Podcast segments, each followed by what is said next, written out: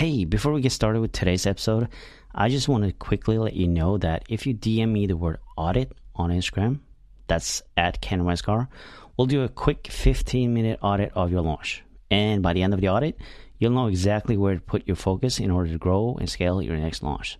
So like I said, DM me the word audit on Instagram, and I'll talk to you soon. This is the Oh My God, I'm Launching podcast. And on today's episode, I am talking to Brittany, and she has a really unique, different story, which I've never had on this podcast before. And it's really interesting to see how she has used, you know, from the background that she has and how she used that in her life, in her business. It's really, it's unique. And, you know, full transparency, Brittany and I, we connected maybe just a week before this podcast episode. But at the same time, this has been one of the most interesting episodes I had, because she has such a unique story, and the things that we talk about on this episode, it's such a different thing. And I'm so fortunate enough to have this podcast and bring people on as guests, sharing these amazing stories. And it's just, it's hard to put words on it, but it's cool, it's awesome, it's amazing. And I can't wait for you to dig into this episode, because you're going to enjoy it just as much as I did recording it. I promise. And as always, if there's any way that I can support you for your launch that you're currently in or you're about to do, feel free to book a launch chat with me, and we can talk things over, make sure that you're on track with everything that you need to do.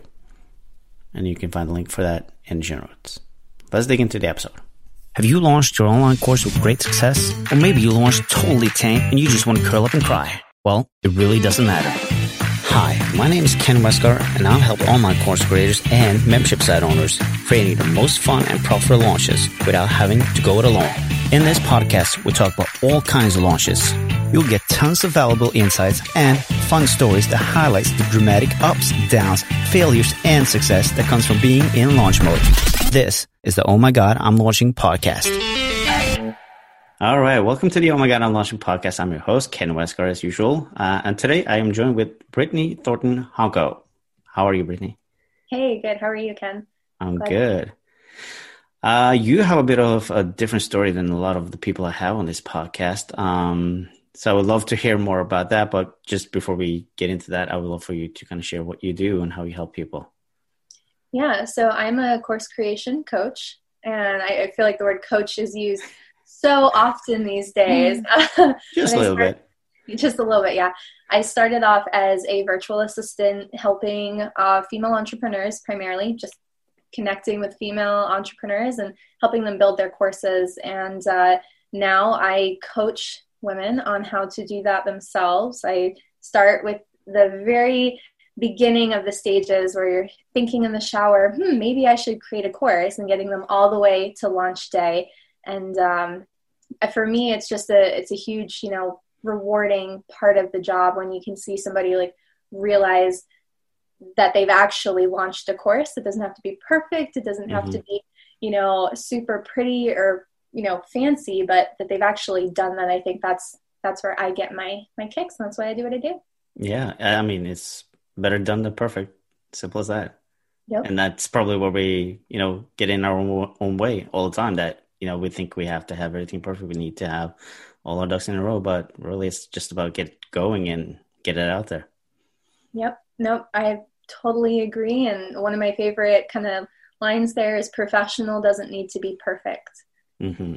So you can make something look good without it being perfect. That's absolutely right. So let's just talk quickly about, your background, because you have, like I said, quite a different background from a lot of people. Most people I talk to, they're in digital marketing and they've done it for a long time and all that stuff, but you come from a totally different background. So would you please share that with us? Yeah, so I do have a different background. I served in the U.S. military for the last 9 years. And even that was a very unconventional tour of duty. I started off kind of working in the warfare strategy department, and I was the gunnery officer on one of my ships, and then I was the electronics warfare officer, which is the Navy's fancy term for dealing with all the radar systems. Mm. And then after that, I did a stint in public affairs, where I got to handle some of the Navy's highest profile events, like commissioning a warship, which was a pretty fun gig, but very, very unique. I mean, you only get to commission a warship once in its life. So, well, not everybody gets to do that either. So it was fun. I got to tour in Hawaii and in San Diego, California. So from a military perspective, those are pretty good duty stations. But when it came time for me to say goodbye to the military, I decided, most of my colleagues who are leaving decide to go into corporate roles, and I wanted something that was a little bit more nomadic. So that's why I got into working online. And how did that all come about? I mean, deciding that you obviously want to leave that career and just going into something else, how did that start? Primarily, just to be honest, I wanted to get out of the military because I wanted to start a family, and I really wanted to be there with my future unborn, unconceived kids. So one day when that happens, I want to be around for that. But I really loved the military. I loved the ability to work with a diverse group of people.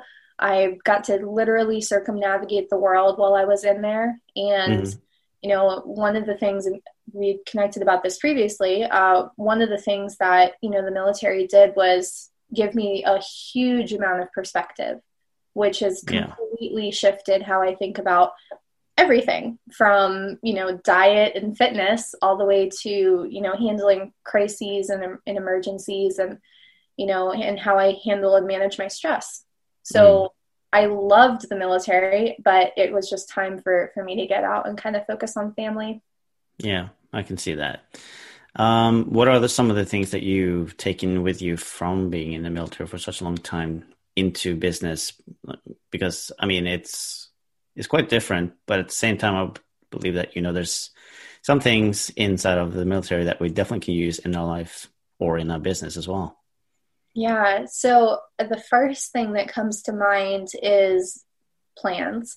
The military is so incredibly plan heavy. Everything has a plan. We had this joke at the beginning of my career. I was toying with the idea and actually committed to before my career kind of changed a little. But I committed to serving in the nuclear Navy, and the nuclear side of things is incredibly plan heavy. They have instruction booklets that detail the nth degree of everything down to, how to make a PB&J sandwich was the joke that the military would actually have an instruction booklet on how to do that. And so one of the things that I've always kind of taken with me is that it is so helpful to just take the time when you have an idea to take the time to sit down and plan it and then execute that plan. So when I was building a business, I decided that I was going to initially start as a consultant working as a virtual assistant and ultimately I shifted into creating courses for others and then coaching people on how to create courses. But the initial stages for me was in creating a plan, going, okay, this is how I want my business to grow. And if I follow the steps of that plan, then, it's going to happen. And it did. And I do the same thing with my courses and with my launching is I take the time at the beginning to, make a plan. And then we kind of reverse engineer that plan and go, this was the goal. And then we go backwards from there all the way down to, how many social media posts do we need to write? What emails are we going to write? And how does this align with our end goal? So planning was a huge one. Yeah, I can imagine. But that's a great thing to kind of take with you into a business or even launching and all that stuff, because I know that without a plan, you tend to go into a launch and then it's like, oh, I forgot to do that. Oh, I need to do this. Oh, I still haven't done that. And you're kind of mid-launch and you're still, you know, writing out the emails. You're still working on the webinar slide deck and all of that stuff. And it really just distracts you from what you should be focusing on, and which is, you know, showing up and serving your audience. So, yeah. I mean, so, you know, I think one of the reasons why the military is so heavy on the planning aspect of things is because when you're planning, or whenever you're doing something in the military, it's usually high stakes, right? There's much more high stakes than what we deal with. Yeah. No, there's usually somebody's life on the line. Yeah. And so when it come, you know, when it came over to, like actually executing, you know, usually that plan was kind of insurance for failure, because inevitably, and I can't tell you how many times I was out at sea and that we were ready to do a gun shoot, or we were preparing to, you know, to do some sort of drill or exercise, and something would happen where the system would break, or the weather was bad, or somebody was late, you know, something would happen. And one time there was a whale in the way, and we had to wait for the whale to get out. Because, you know, shooting whales is a bad thing. So, so we had these, you know, these plans, and those plans always factored in something that we called a risk assessment. And so that risk assessment was where we looked at, okay, what are all the things that could go wrong? And then it was this whole big matrix thing. It was all the things that could go wrong. It was, what are the potential, like, severity of that? So if, you know, someone's late, then we predicted, okay, if someone's late, then what's the risk there? And, you know, and then what is that thing that we can do to mitigate that? Right. And so those three parts of it, the risk itself, the, or the thing that went wrong, then the risk, and then the mitigation of it, was factored into our plan. And we could then use that to make sure that we built in time where if we potentially did have a whale or another ship that was out in the ocean within, you know, firing, like, line, then we said, okay, that's fine, because we have time in the plan where we can delay, we can wait for that, we can shift the boat around to, you know, point in a different direction or something. So when it came to, you know, creating courses, like, and you know this too, Ken, inevitably something will go wrong. I was thinking about when you said it, is that this sounds like launch, because something's going to go wrong. And that's something that I can, you know, almost guarantee is going to happen. Your funnel's going to break. Your email's not going to go out on time. There's going to be a glitch. It's not going to end up in the right inbox. It's going to end up in the promotions folder and people won't see it. You know, one of the buttons in your website is not going to go to the right site or something like that. And so if you take the time during the launch or planning process, like when you're actually creating and doing all the legwork ahead of time, to factor in and really just walk through that process. I think that was a huge thing for me in the military was, you know, I was just so, I almost didn't even like recognize I was doing it. It's just everything I was doing. I was going through, what are all the possible things that could go wrong?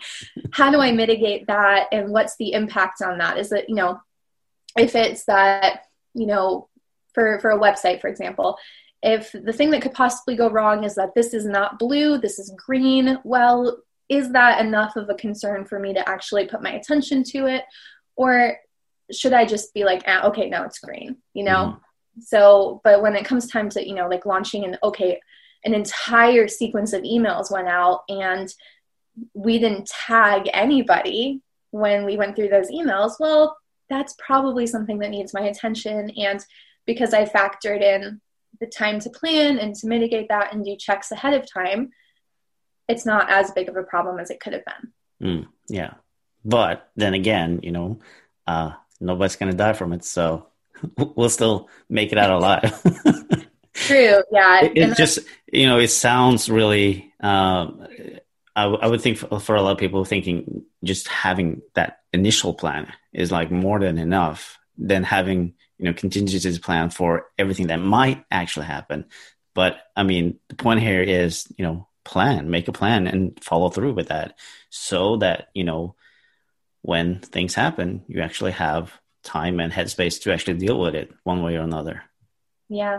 Yep. And it really is. It's the giving yourself the, like you said, the time and the headspace to sit there and go, okay, well, I know that this has happened and this has happened and this has happened. So if something breaks, I have the mental clarity to move forward and handle that. I mean, mm-hmm. you know, that was, you mentioned the whole, like, nobody's dying thing. That was another thing that the military helped me with was, you know, that context of, like, is this something worth losing my head over? Mm-hmm. Many of my clients feel very confident when we get started, and the closer that we get to launch date, the more stressed they get, the tiny things will start to, you know, to light them up, so to speak, you know, mm-hmm. just something as, like, simple as just, you know, oh, is this actually like, is my video good enough? Or do I need to re-record my content? Do I sound good? And these are women who are confident and successful coaches. I mean, they show up every day on Facebook Live, in their coaching calls, well-respected, like, positioning themselves as an authority, but the minute that you put them in front of the camera, they go to pieces. And that was when, you know, I tell this story. There was one day we were at sea. I was very tired at the end of the day. It was a really long day. And I got back to my room on the ship. I took off my boots and, like, just let my feet breathe, slid down to the floor. Just one of those days where you're like, I am just so wiped out. Like, it was an exhausting day of standing watches and running drills, and I was really looking forward to the, like, next 30 minutes because it was going to be my time to just chill before dinner and just, like, not be moving. I was moving all day. Mm-hmm. And as soon as I got down onto the floor, I started talking with one of my roommates on the ship, and the shipwide intercom came on and said, medical emergency, Mount 5-1. At this time, I was the gunnery officer. So Mount 5-1 was the forwardmost gun mount on the boat. Mm-hmm. And that was my space. And it was a locked space. So if there was somebody who was having a medical emergency, it was one of my sailors. I have never gotten up so quickly, like, shot up, threw on my boots. I didn't even tie my shoelaces. And I was in the back of the ship. Like I said, this was the front of the ship. So I ran to the front of the ship, had to go down a few ladders, like, around corners. By the time I got to the space, one of my sailors was walking out, and he had a bloody rag on his forehead, and it was just, like, blood all down his face. It was, you know, I couldn't see the actual wound, but everything was just, it was very clear he had been seriously injured, but he was still walking, and he looked at me and he kind of smiled, and I'm pretty sure it was the blood loss talking. Yeah. But he looked at me and he was like, "Hey, ma'am." And I'm like, what is going on right now? So he left with the doc from the ship, the doctor, and I got into the space, and there was just blood everywhere. What had happened was he was doing a check on one of the gun systems that had a hydraulic arm, and the hydraulic arm had just, for some reason, been activated, and it fell down and it hit him in the head. Oh, wow.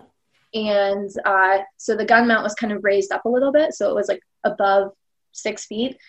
And if he had been just a couple inches taller, he probably would have died.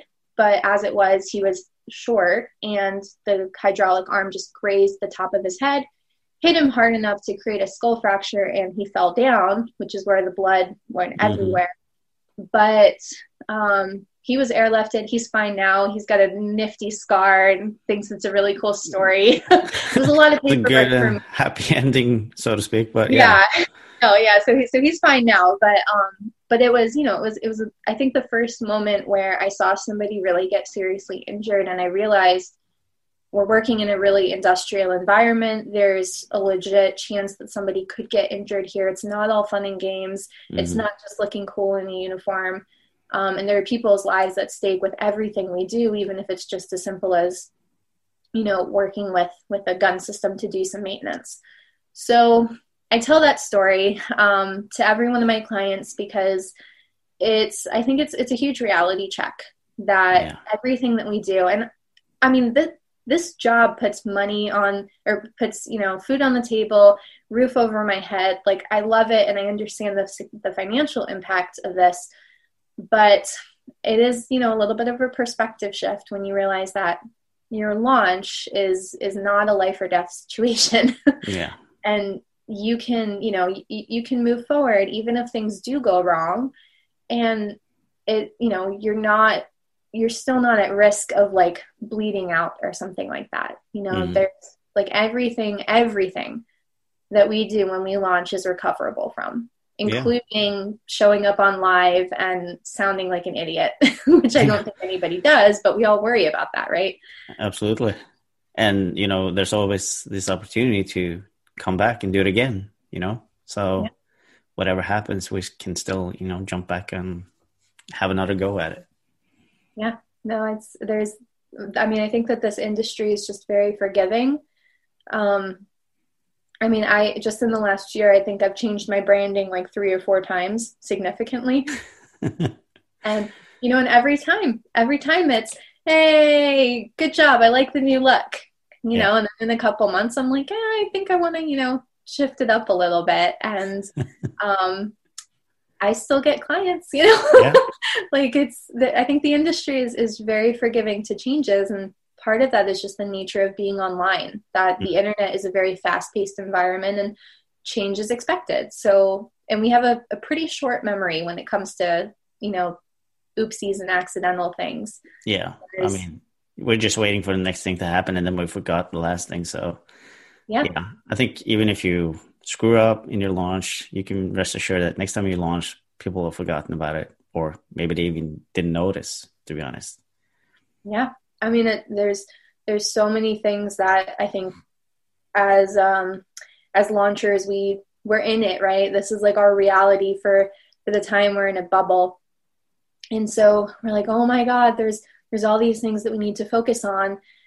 And if one little thing goes wrong, it's like, it seems so big to us, but it could be completely different to our audience. Yeah. You know, now, if you send out an email and the link isn't attached or something, then there's a fair chance that if people are actually clicking on your links in your email, then, you know, quite a few people might see that. But if it's something like a typo or, you know, I forgot to add a photo to my social media post or something like that, I think that, you know, most people aren't going to know that there's something wrong unless you tell them that there's something wrong. Mm-hmm.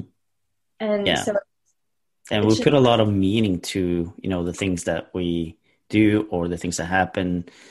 So that's probably the biggest issue that we have, is putting all that meaning behind it. You know, what will people think? What will people, you know, we're so afraid of being judged all the time. And the thing is, we're being judged all the time, whether we like it or not. And we judge just as much as everybody else. But, you know, you probably won't hear about it. People aren't going to say it to your face, although, you know, being in the online space, people are, you know, a little bit more tougher on the web. So they will maybe, you know, comment on some things, but in general, you'll probably see more positive things than negative things. Yeah, no, I think that's, you know, it's one of the reasons why I love working in with the community that I do work in, primarily with women, and no offense to you guys. But, we're good.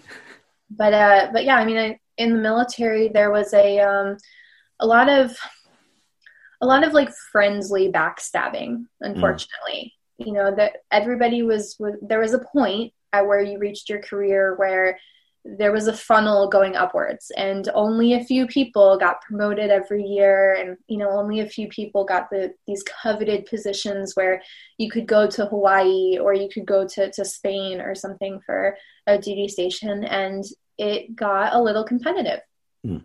And when I entered the entrepreneur space, I really entered it with this desire to surround myself with a collaborative, you know, group of women and men. I mean, I've worked with male clients too, but I think the thing that's most refreshing about the online like course community and stuff is just how supportive people are. Mm-hmm. You know, just before we got on this call, I was connecting with somebody who she's feeling a little stressed about, you know, hitting her deadline for getting her content done ahead of, you know, her launch. And, you know, I said, hey, like, where are you getting stuck? And she goes, I just don't feel good about my course content. Like I'm struggling with writing the content. And I said, well, send it over to me. You know, I'll take a look at it and let you know. And I can't tell you how many freebie funnels and videos I've reviewed for free because, you know, it's not the whole thing, right? It's just taking a look. You're not going to sit there for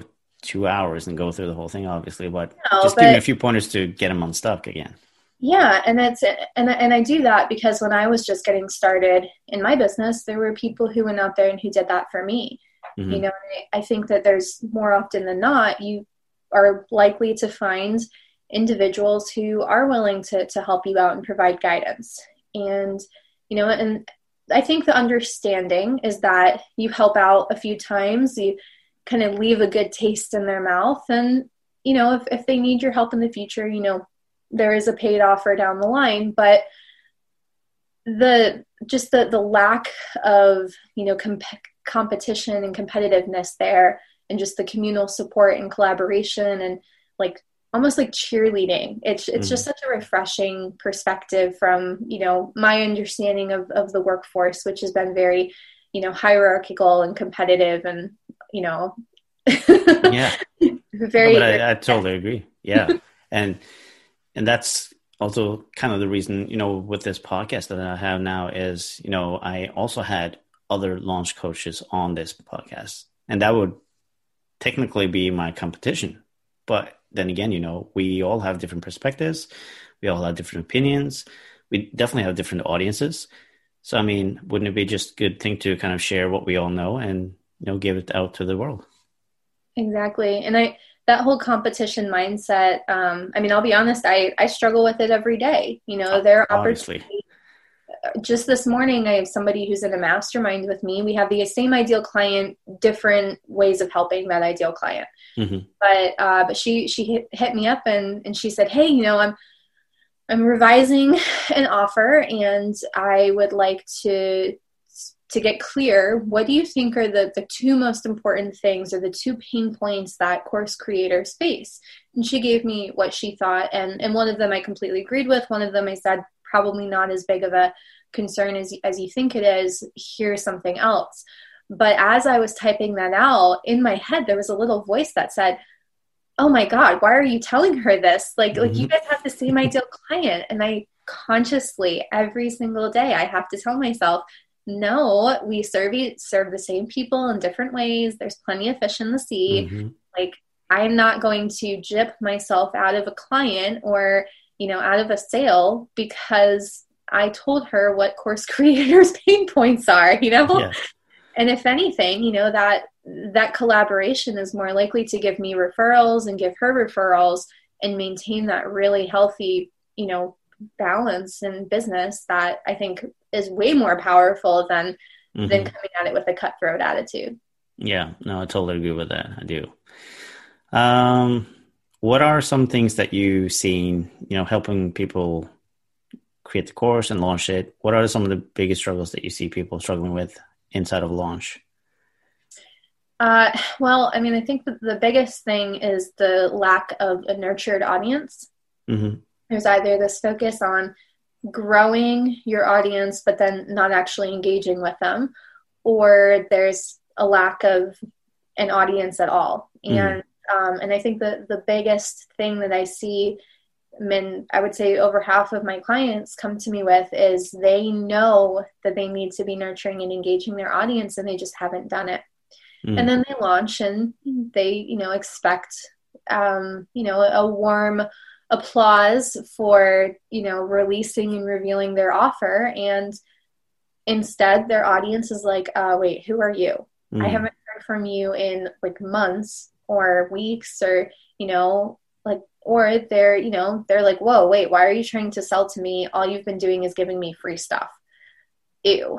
So I think that that's probably the biggest thing, is just the lack of a nurtured audience and the lack of, you know, prepping your audience. And that comes way before a launch. Yeah. You have to be doing that, you know, months and weeks before you ever start priming your audience for your offer. If you don't do that, then you might as well not launch at all, in my opinion. Yeah. Well, you probably should be doing that all the time, but what do you think the reason is that they like you say, they know that they should be doing this, but they're not doing it. So what is the reason for not doing it when they know it? I mean, this is a hard pill to swallow for a lot of people, I think. But I mean, I think it's priorities, right? Mm. The launch is glamorous. The launch is something that, you know, it has a lot of energy, a lot of pizzazz, you know, and the launch positions you to be, you know, the one benefiting, right? If you come at it from that perspective of I'm launching, I'm making money, I'm selling my course, then you're not going to prioritize the more altruistic, you know, other half of that coin, which is that you should be giving value no matter whether you have an offer to sell or not, because that's what attracts people, you know, that altruism, that giving. You know, I had a coach once who told me, if you give something to someone for free without any expectation of reciprocation, that person will, like, psychologically want to give you twice that in return. That's kind of like a paying a debt type of thing that so it really is to your benefit to be giving out value ahead of time. But, you know, a lot of us are like, there's that psychological element of, I want to make money. I want to be the authority. I want a big win. I want a launch success story. And my personal belief is that you don't get that coming from it with that attitude. Mm-hmm. If you come at a launch from, I'm here to serve my audience. I'm here to provide a solution for a need. I'm here to fix problems. And the money is like, yeah, that's great and necessary, obviously. But if you come at it from a place of, you know, heart and wanting to connect and help your audience first, then you're going to lean in and you're going to be serving your audience, and your audience is going to like that from you, and they're going to want more from you. Mm. And then, you know, having seen a number of successful launches this year and a number of failed launches, I would say that that's the number one thing is the motivation, the intrinsic internal motivation behind why that person is launching is completely shifted. Yeah, definitely. And we've seen, I would say, at least a growth in, you know, people calling it heart-centered entrepreneurs or heart-centered businesses. And that's coming from a place of wanting to serve instead of, you know, money first, basically. Yeah. I mean, I love capitalism as much as the next American, but, but I think that mentality, and this kind of goes back to that whole collaborative discussion we were having earlier too.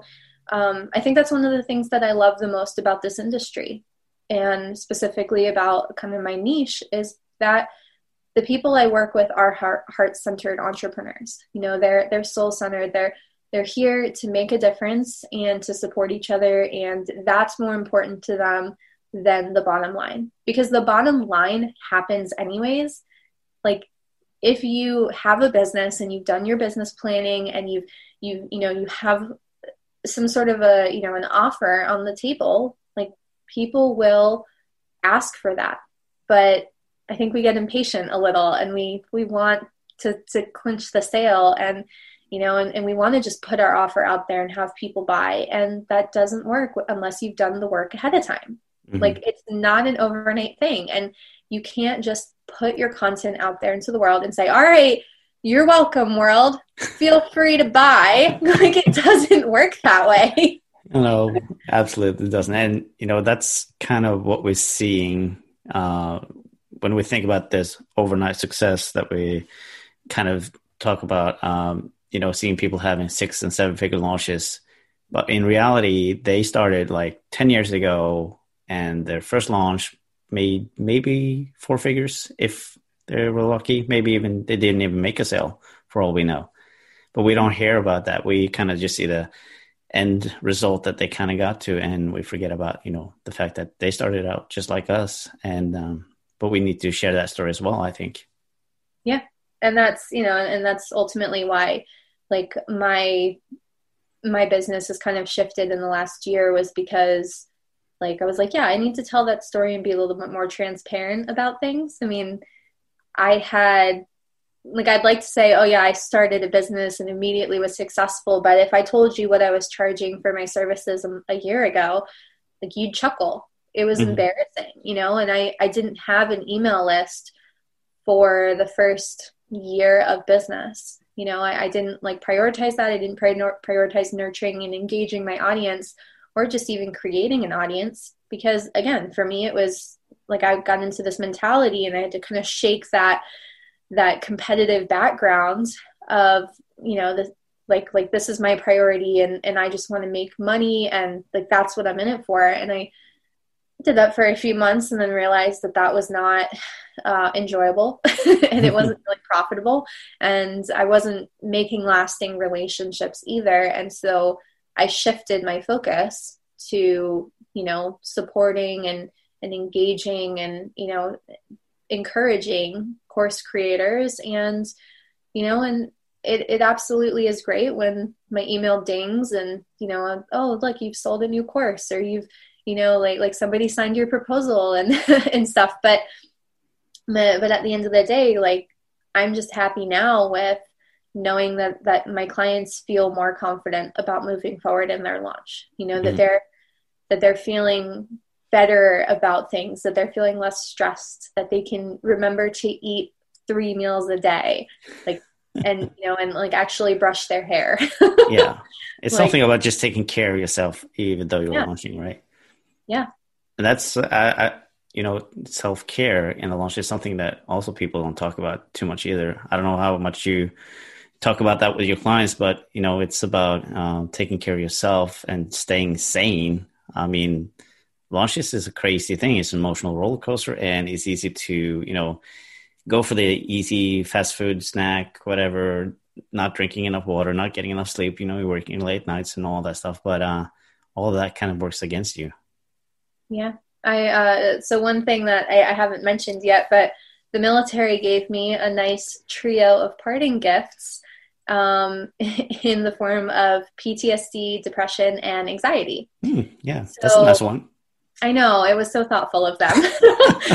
And so that was a huge thing, a huge challenge for growing my business. And it's something that I do talk about with my clients, because that balance for me is a matter of, you know, being able to function as a human being. You know, if I drain myself to the point where I cannot, you know, where I've overextended myself, my depression kicks in, and I just like it rears its ugly face, and I end up with zero energy. I'm completely apathetic, like, you know, and unfortunately I'm just of no use to anyone. So finding a business model that allowed me to balance that and prioritize self-care was huge. And, you know, and I see that, and not to say that everyone that I work with has some sort of mental health diagnosis, but I do end up, you know, kind of, you know, I feel like I'm like part therapist to clients when we go through launches together, because like there are moments where I'm like, okay, well, hold on. Like, before we get into how you're recording your course, let's talk about the fact that I know you haven't washed your hair in 3 days.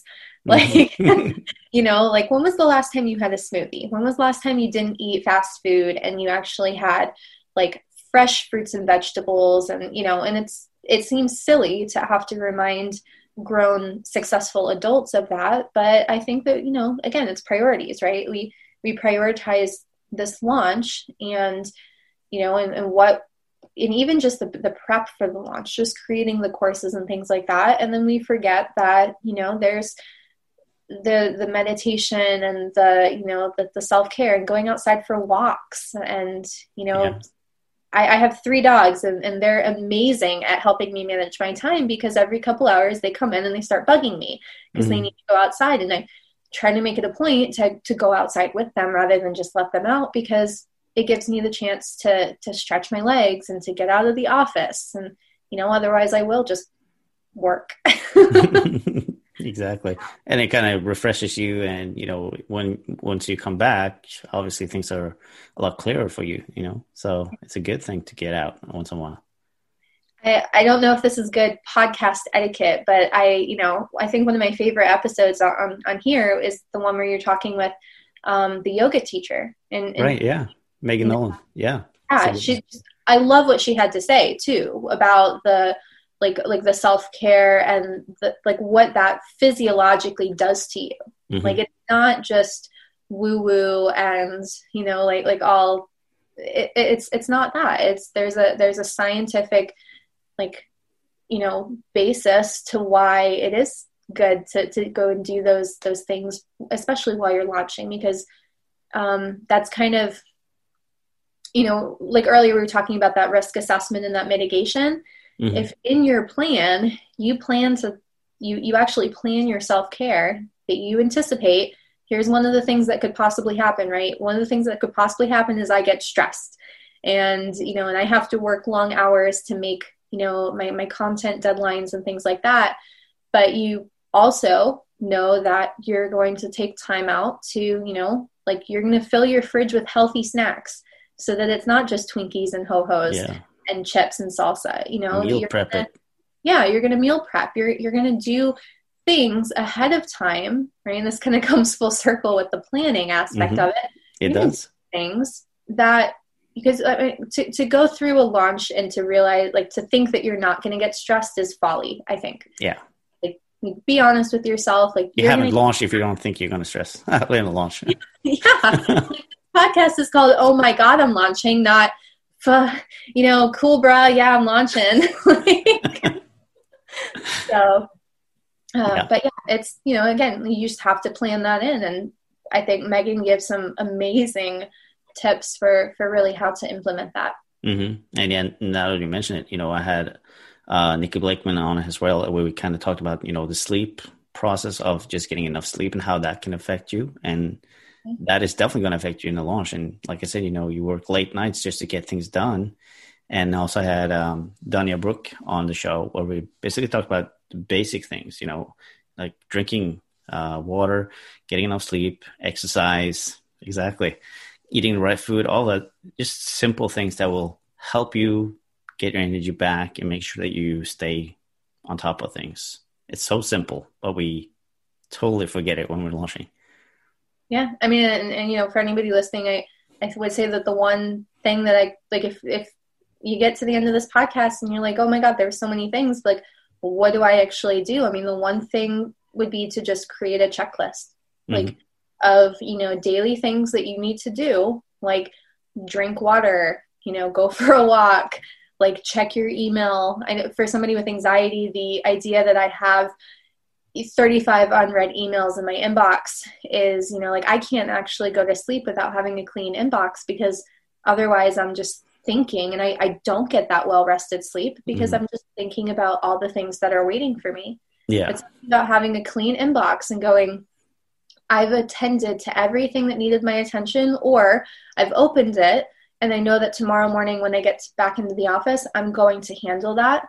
Like that checklist of just writing things down and having that in your head, so that you're having that written down so that you don't have to have it in your head, like completely changes. Important. Yeah. It just completely changes like the flow of your launch. And it's just, you know, again, insurance, because you've planned, it's insurance for potential failure. Mm-hmm, exactly. And like you said, you know, I'm just like you though. I can't have notifications on my inbox. They need to be gone. We have like the other aspect where you kind of have 4,000 unread emails. And I'm like, how do you live with yourself? Like, are you worried that you missed something important? Probably not, but still, you know, it needs to be checked out or, you know, out of the inbox, obviously. But I like the, you know, the idea of just writing things out, make sure that you know exactly what you need to do tomorrow, so you don't think about it when you go to sleep. And it's really that simple as, you know, you have this thought in your head and you're taking this pen and you're putting it down on paper. So it kind of flows through your entire body, from the head through the arm down to the paper, and, you know, it's gone. You don't have to worry about it anymore. Yeah. I love that visual, because that's when, so I studied English in college and I taught writing, and like, so I journaled a lot, and I wrote articles and essays and books and novels and things, a lot of words. And I like people would ask me, like, how do you write so much? And I would use this image or this analogy of, it's not like I'm not consciously doing it. I just kind of touch my hands on the keyboard and I just let the words flow. And that is exactly how I described it. It was they go, you know, out of my brain, down my arm, through my fingers and into the keyboard. And I don't ever really come in contact with that. I would often, I would go back and I would read things that I've written and go, oh, wow, I wrote that. I just kind of get in the zone and I just go. But, you know, I think that that's like having, I think there's power in unloading our brain and kind of just taking things off of our plate. I think it helps us think clearer. It's like, you know, I'm a visual person. I think of our brain as just this like very cluttered office with like all these sticky notes and papers and things just stuck everywhere. And if you can just like take it out of the office and clean up your desk once in a while, like you are going to feel so much better about like life and launching, but mostly life. Exactly. Before we wrap up things here, is there any last tips that you can give to people that, you know, getting ready to launch, especially now that we're closing on 2021, obviously people are thinking about, you know, what should we do next year? So what are some things that people need to think about before getting into next year? Yeah. I mean, I think that, you know, like I said earlier, the idea of nurturing your audience, no matter whether you're launching or not, it's crucial. It will make or break your launch. And one of the ways that you can do that is by, you know, without like creating undue stress over yourself, because I totally understand that feeling of, oh, I just did, you know, like a whole month of content and oh, that was exhausting, but now I need to do content again. is repurposing that content and repurposing it across like a variety of different platforms. I think of it as, you know, if you think of one piece of content as an orange, and you can peel the orange and eat the fruit in between. You can plant the seeds and create more orange trees, and you can zest the orange peel and, you know, spice up like a cup of tea or something with the orange peel. You can do the same thing with your content. And so, and it really takes the strain off of feeling like you have to nurture your audience by always creating new content, is if you just go back and you look at the content you've already written. And, you know, don't just post the same thing across three different platforms, but if you just tweak it, you know, you pull a quote from here, you pull something from, you know, you pull a snippet of audio from a podcast interview that you did and you share that. And, you know, and all of a sudden, like everybody who's following you on multiple platforms, they're seeing you on multiple platforms, and it just creates this like cohesive circular marketing message that did not take you a ton of time to create because you just used the same piece of content. So good. Yeah. And I mean, not to sound lazy or anything like that, but you could probably, you know, stuff that you posted a year ago is something that you can post again, maybe just tweak it out a little bit again and get it out there. Yep. Nope. I'm totally there with you. I don't like to use the word lazy. I like to use the word efficient, you know, right. But it is, you know, like time is money, and sorry about the Alexa going off there, but time is money. And when you are connecting with your audience, like the less time that you can spend getting in the weeds with that, the more time you can spend focusing on, you know, creating content for your course, or, you know, spending time reviewing. I mean, I would love to see every launcher that ever launches in 2021 have enough time where they can create their content, sit on it for a few days, and then come back to it with fresh eyes. And oftentimes we don't do that. We just create the content once, and we have so much other content to create that we can only afford to look at it one time. I'm like, no. Like create it, sit on it, give yourself enough time. Again, planning, knowing that you're going to be sitting on something, give yourself enough time to record it, to think about it, sleep on it, walk away, come back with fresh eyes and realize, oh, okay, maybe I could probably have changed this or changed that. And like, you know, I think that, but we don't give ourselves enough time to do that because we're just so exhausted. And working more efficiently, repurposing your content is going to give you the chance to focus on the content that, you know, really does matter because it's lasting, like your course videos. Exactly. Love it. Well, let's end it on that note. How can people reach out to you and connect with you? So I am on Instagram, Facebook, and LinkedIn. I'm the Course Creation Coach, and my name is Brittany. So if you look for a brunette chick with a dog, that's me. We'll make sure to link it up in the show notes so people have something to click on so they can find you easily. But I want to say thank you for, sharing your story. At least, it was such a different story, and how you managed to take so much from that and in putting into your business and life. I really appreciate that. Yeah, I appreciate you having me on as a guest, Ken. It was a pleasure, and I look forward to supporting you and your audience in the future. Thank you. Well, we'll talk again next week, guys. So take care. Thank you so much for listening to the Oh My God, I'm Launching podcast. Now, if you like this episode, I would really appreciate if you left a review over on iTunes. And secondly, head on over to Instagram and connect with me at Ken Westgaard. That's KenWestgaard. And drop me a DM and tell me all about your launch. And I'll catch you in the next episode.